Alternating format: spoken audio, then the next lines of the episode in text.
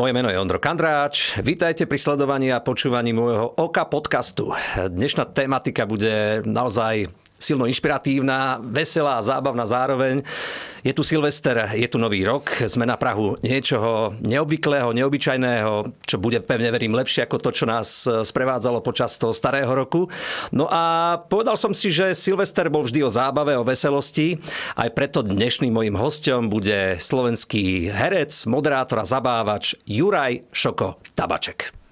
Príjemný dobrý deň, ahoj Ondrej. Juraj, veľmi sa teším hneď na úvod. E, prezývka Šoko vznikla ako? E, to je taká rozprávka, ktorú ja si vlastne nepamätám, pretože to spada do toho trojročného sponzorovaného okna, keď dieťa teda má ešte do troch rokov a nepamätá si. E, vtedy je o neho postarané. A, a niekedy vlastne... aj po 20 30 sú také sponzorované okná. Vracajú sa, áno, a sú dobré. No vtedy vraj ma mama zobrala do mesta, čo teda bolo bežné, chvála Bohu. V takej tej bugine ma tlač tlačila a stretli sme pani Lidu Šulíkovú, ktorá bola taká ako rodinná kamarátka a ona tak vždy tak ako vecne išla na deti, lebo vlastne aj neskôr, keď ma stretla v meste, vždy sa pýtala, Ďuro, Peťku máš? Hej, čiže to bolo také ako otvorené a tam sa ma pýta, že ako sa voláš chlapec. A zo mňa vraj vypadol nejaký zvuk, ktorý sa podobá zvuku šoko. A to sa máme zapáčilo, povedala to doma tatovi a tam sa to normálne udomácnilo, čiže aj doma ma volali šoko. Šokujúco, šoko. Tak, tak. Čiže nebola to žiadna prozba o čokoládu ani nič, ale bol to nejaký, bol som generátor náhodných zvukov. Uh, rodákom si zo Žiliny, alebo tam si sa iba narodil? Narodil som sa v Žiline, aj som tam celý život žil. Čiže až... originál Žilinčan. Ja si myslím, že originál a hrdý. Hrdý. Žilina e, stále sa tak vo mne nejak trošku prie to, že či to je Orava alebo Kisuce?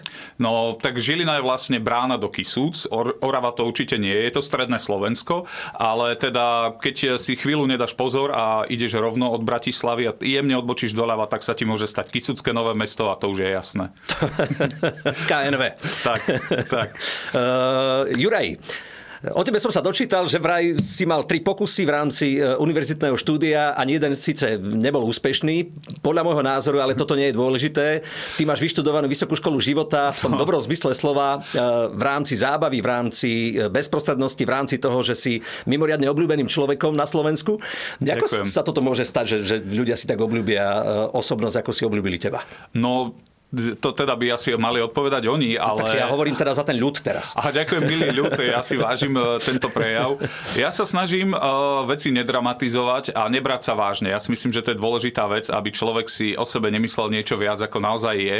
A hlavne, aby som si nemyslel, že som múdrejší ako ostatní, lebo to veľakrát nedopadá úplne dobre. Vtedy človek tak nejak uh, uh, sa sústredí na seba a to, tomu sa snažím vyhnúť.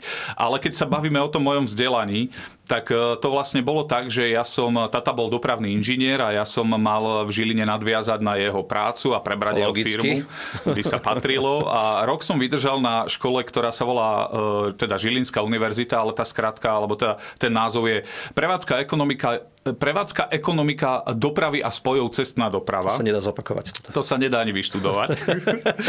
a teda vtedy sa hovorilo, že to nie je úplne ťažká škola, že bola tam budova A, že najťažšie je otvoriť dvere na Ačku. Ale e, ja som si počas toho roka uvedomil, že by som sa chcel ako uberať inám, takže po prvom ročníku, ktorý som prekvapivo dokončil, tak som odbočil do Bystrice na Akadémiu umení, na herectvo. E, vtedy som si hovoril, že je to taká alternatívna škola, ktorá možno ponúkne niečo viac ako VŽMU. V zásade to aj bola pravda, ale, ale nie, nebolo to úplne to vzdelanie, čo som tam našiel, lebo som do tej školy trochu zabudal chodiť. A tak ja som potom vlastne neskôr ešte, e, potom to vyzeralo, že bude problém s akreditáciou a tak ďalej, takže som sa prihlásil na vizuálne médiá, lebo vždy som mal blízko k fotografii, tata veľa fotil, takže som to aj z domu poznal. Tam som sa takisto dostal, rok som tam študoval a potom som sa akoby chcel vrátiť nazad na herectvo, lebo som si uvedomil, že to je to, čo ma viac ťahá. Ale e, vtedy nebol otvorený ročník, čiže mňa museli vrátiť späť do druhého, no a tam už ja som bol majster sveta, lebo druhý ročník som mal skončený. Čo som si ale nevšimol je, že tam pribudli predmety, ktoré som neabsolvoval, čiže raz som prišiel na hodinu a, a, e, pani Alexandra Záborská, ktorá nás učila reč, e, pozdravujem týmto, si tak pozerala ten zoznam a hovorí, pán Tabaček, ja vás tu nemám, tak vás poprosím, aby ste opustili túto miestnosť. No a ja som opustil nie miestnosť, ale aj budovu, aj mesto.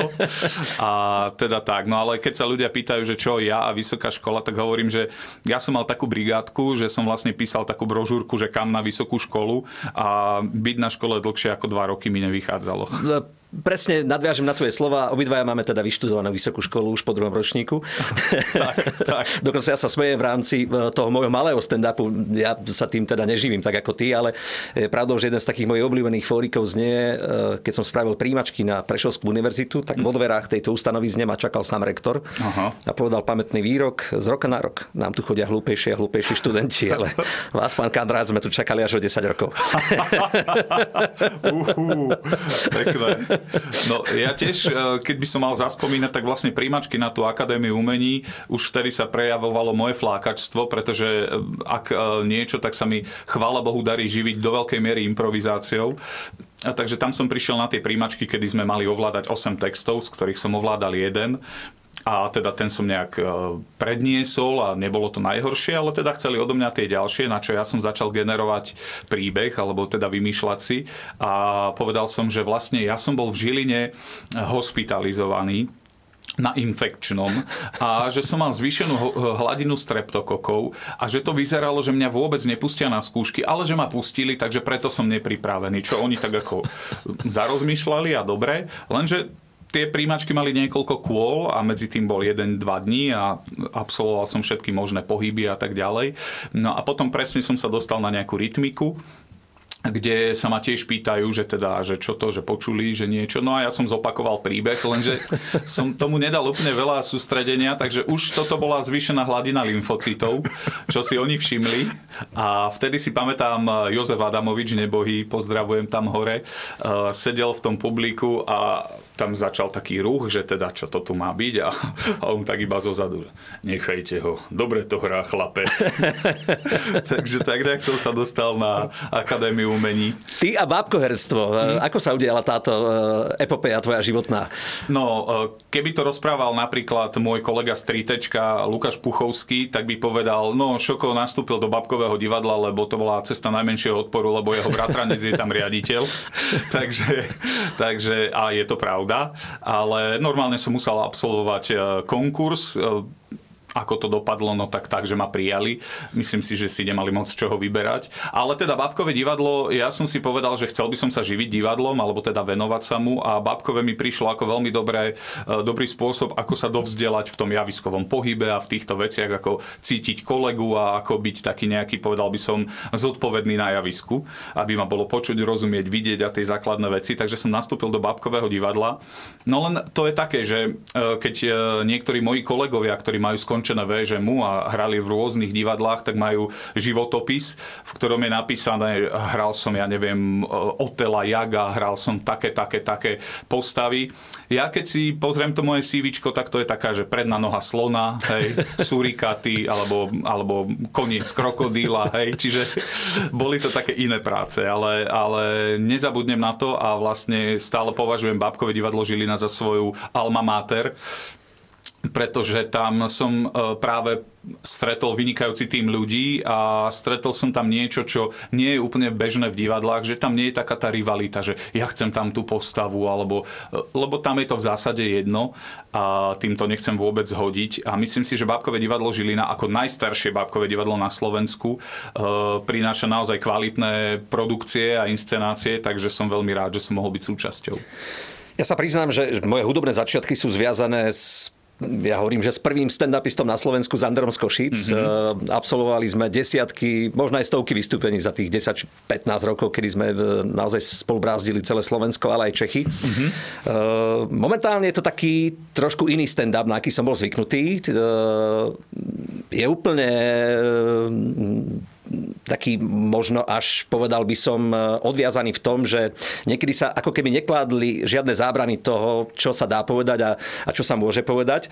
Ja som si ale na tebe všimol, že ten tvoj stand-up je naozaj veľmi, veľmi taký milosrdný. Ty, ty ľudí mm-hmm. naozaj neurážaš, skôr naopak, uh, urobíš si srandu sám zo seba, možno z nejakej vlastnosti, ktorú, ktorú mm-hmm. my mhm. chlapi máme. A to sa mi na tebe páči. Ďakujem. Ako vzniká taký stand-up, povedz mi? No, zo začiatku vlastne ja som sa dostal k stand-upu tak, že v jednom momente prišiel za mnou Jano Gordulič, ktorý rozbehol scénu scénu, ktorá sa volá Silné reči.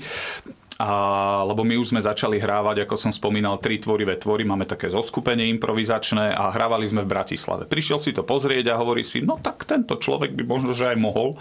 Oslovil ma, že či by som neskúsil. No a ja som povedal, že dobre, lebo vlastne ak niekde som, tak asi preto, že som nehovoril dostatočne častokrát nie.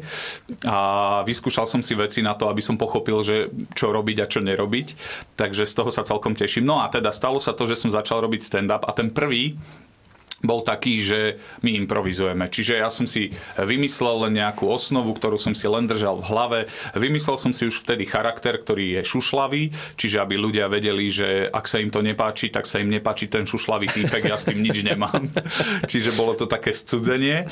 No a začal som. A za ten večer teda som predviedol nejaký stand-up, myslím, že som dal skauta. Malo to veľký úspech, čiže ako taký ten prvý pokus dopadol vynikajúco, ja som bol nadšený a už v tom momente som mal pocit, že som to celé zjedol a že tomu rozumiem.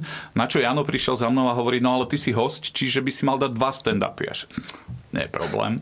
No a vtedy sa stalo presne to, čo sa stať malo. Dostal som ale brutálne po papuli, aby som to citlivo povedal, lebo už som uveril v seba a prišiel, začal som rozprávať nejaké bláboli a vôbec to nefungovalo a zrazu sa ten večer totálne otočil.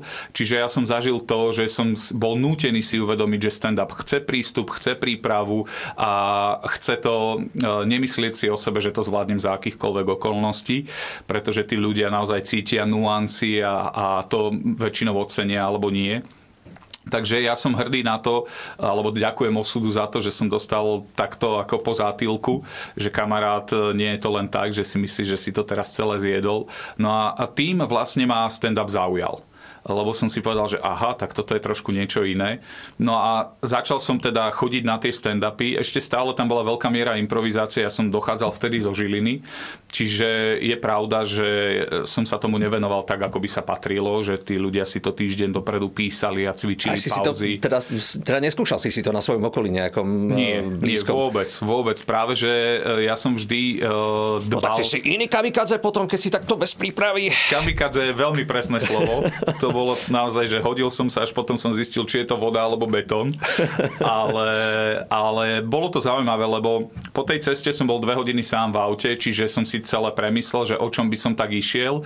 A je to pre mňa, alebo vtedy bol veľmi dobrý e, systém, lebo mal som odrážky, cez ktoré som išiel, ale podľa publika som to vedel jemne nastavovať a upravovať.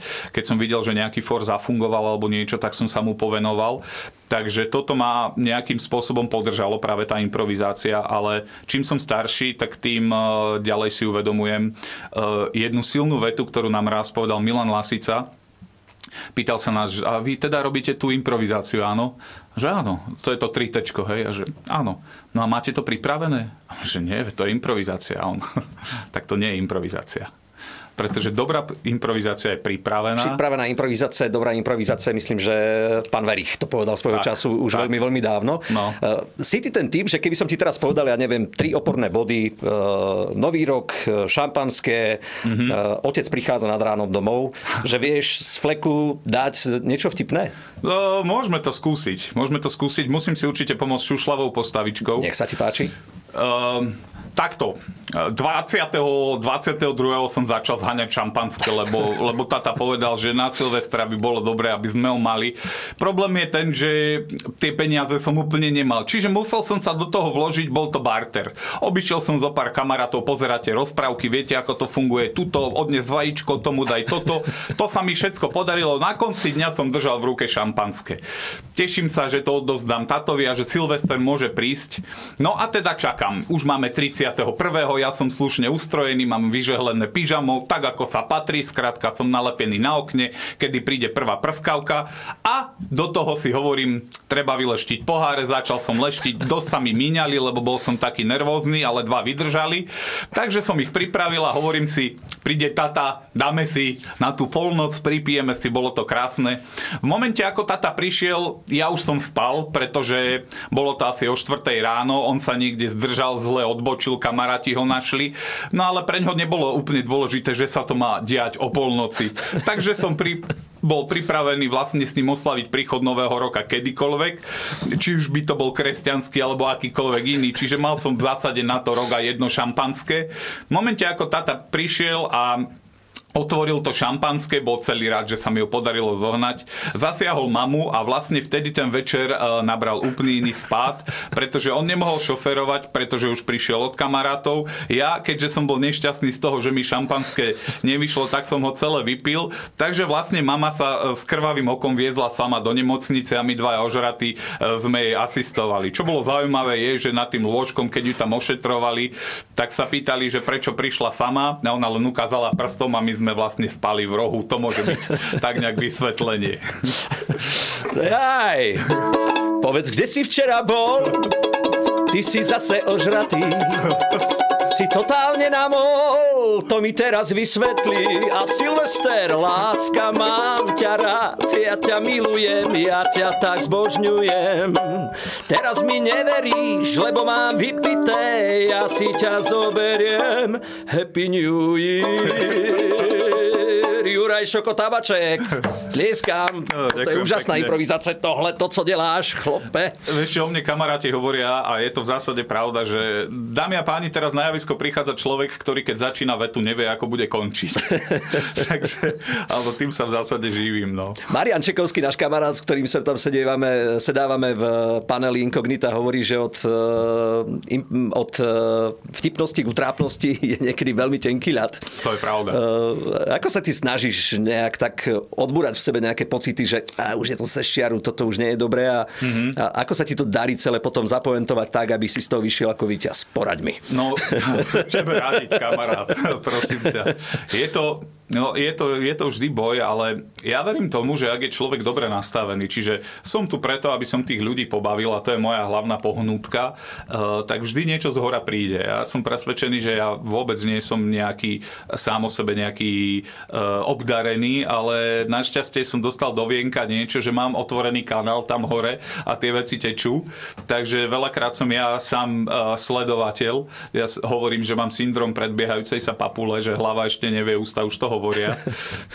Ale uh, je to o tom, že Myslím si, že človek sa má nejakým spôsobom napojiť na tú atmosféru a potom tie veci prídu samé. A keď neprídu, pretože trápno, to je silná veličina, ktorou eh, sa ja veľmi rád zaoberám, tak eh, treba to trápno vedieť ustať a treba si ho vedieť priznať, lebo poznám veľa, alebo teda spoznal som veľa ľudí, ktorí na javisku e, boli presvedčení, že majú pripravený nejaký fór a že zafunguje a v momente, ako nezafungoval, tak v zásade vznikol taký hnev na toho diváka, že ako je možné, že to neocenil a to nie je dobrá cesta. Čiže treba byť pripravený ustať svoje trápno. No a e, ja hovorím, že teda trápno je veľmi dôležitá vec, lebo aj v stand-upe, keď e, sa mi ho podarí umiestniť, a robím to hojne, tak uh, divák si vtedy povie, aj, aj, aj, kamarát, ja ti fandím ako futbalovému týmu a teraz sa ti nedarí, ale ak ten divák má možnosť ma vidieť uh, v trápnosti a keď sa potom vrátim do hry, že teda sa akože z tých kolien postavím, tak je oveľa prajnejší. Standing ovation. No, je, je prajnejší a je ochotný naozaj uh, mi prepačiť uh, veľmi veľa vecí. Juraj, uh, teraz trošku možno e, sentimentálno, pateticky, mm-hmm. to obzretie tvoje za rokom 2022 by bolo v skratke asi aké? Bolo by také, že keď sa teda pozrieme na veci, ktoré nevieme obísť, čo je pandémia a tak ďalej, tak e, samozrejme vieme, že nepriniesla v zásade nič dobré, ale ja jej ďakujem za to, že vložila do môjho života nejaký pokoj. To znamená, že bolo menej tej práce, ja som sa mohol venovať rodine a mal som aj viac času pre seba, čiže z tohto pohľadu e, za to ďakujem. A takisto ďakujem, že vlastne sme boli vystavení nejakej takej konfrontácii so samým sebou, že, že ako som pripravený na to, že to, čím sa živím, nemusí fungovať a tak ďalej. To je jedna vec. Druhá vec, že 2022 vnímam ako rok, ktorý ponúkol veľmi veľa otázok a ide o to, či sme ochotní sa zaoberať odpovediami. A ty si ochotný sa zabrať odpovediami? Určite, určite. Musíme ich nájsť sami pre seba a je to presne o tom. Dejú sa globálne veci, ktoré si človek povie, že v zásade ich neviem ovplyvniť, lebo som ja len sám malý, lenže každý jeden akt akejkoľvek zmeny začína pri jednotlivcovi. Čiže som presvedčený, že e, ak to budeme nechávať na davy alebo na politikov, tak nič nedosiahneme. Čiže ak chceme niečo zmeniť, tak je možno nutné, aby sme urobili nejaké malé zmeny u seba. To je ten butterfly efekt, kedy tuto mávne motil krídlami a tam na, druhom, na druhej strane pologule bude tsunami. A keby si mal čarovnú paličku, čo by si e, zmenil v tejto chvíli, keby si mohol?